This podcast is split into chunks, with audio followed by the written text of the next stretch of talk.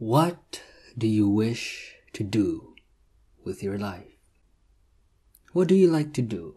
It can be anything, says the world. What is your dharma? What is your purpose? What do you enjoy? What do you wish to do with the rest of your life? Some say, including myself, you only have a certain amount of time left. What do you wish to do with your life?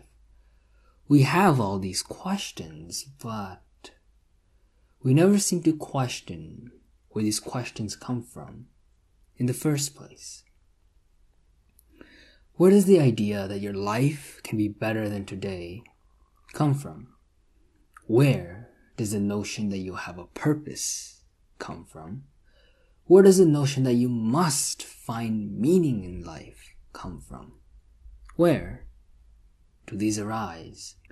Someone has told you that life is short. Someone has told you you have plenty of time left. Someone has told you to find your purpose. Someone has told you you must find your reason to live. And all these things we chase have been told by someone you may create your own goals, but all that you know has been taught to you by the world. How to use the internet, what a certain item is called, and what we were discussing that life has a purpose. I don't know if life has a purpose or not. I don't know if life has meaning or not. I don't know the difference between a meaningful life or an unmeaningful life.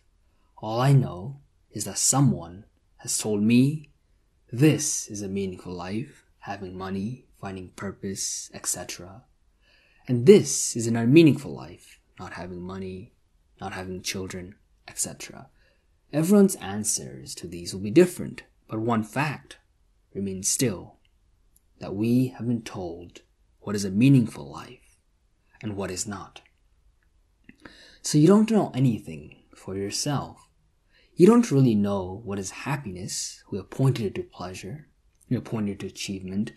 We have pointed to countless other things, but the only reason such things exist is we have been told so. We have been conditioned that happiness is equivalent to such and such, and we go and we go after it. But in actuality, we do not know what happiness is, so if you don't know what happiness is, then can you really be unhappy?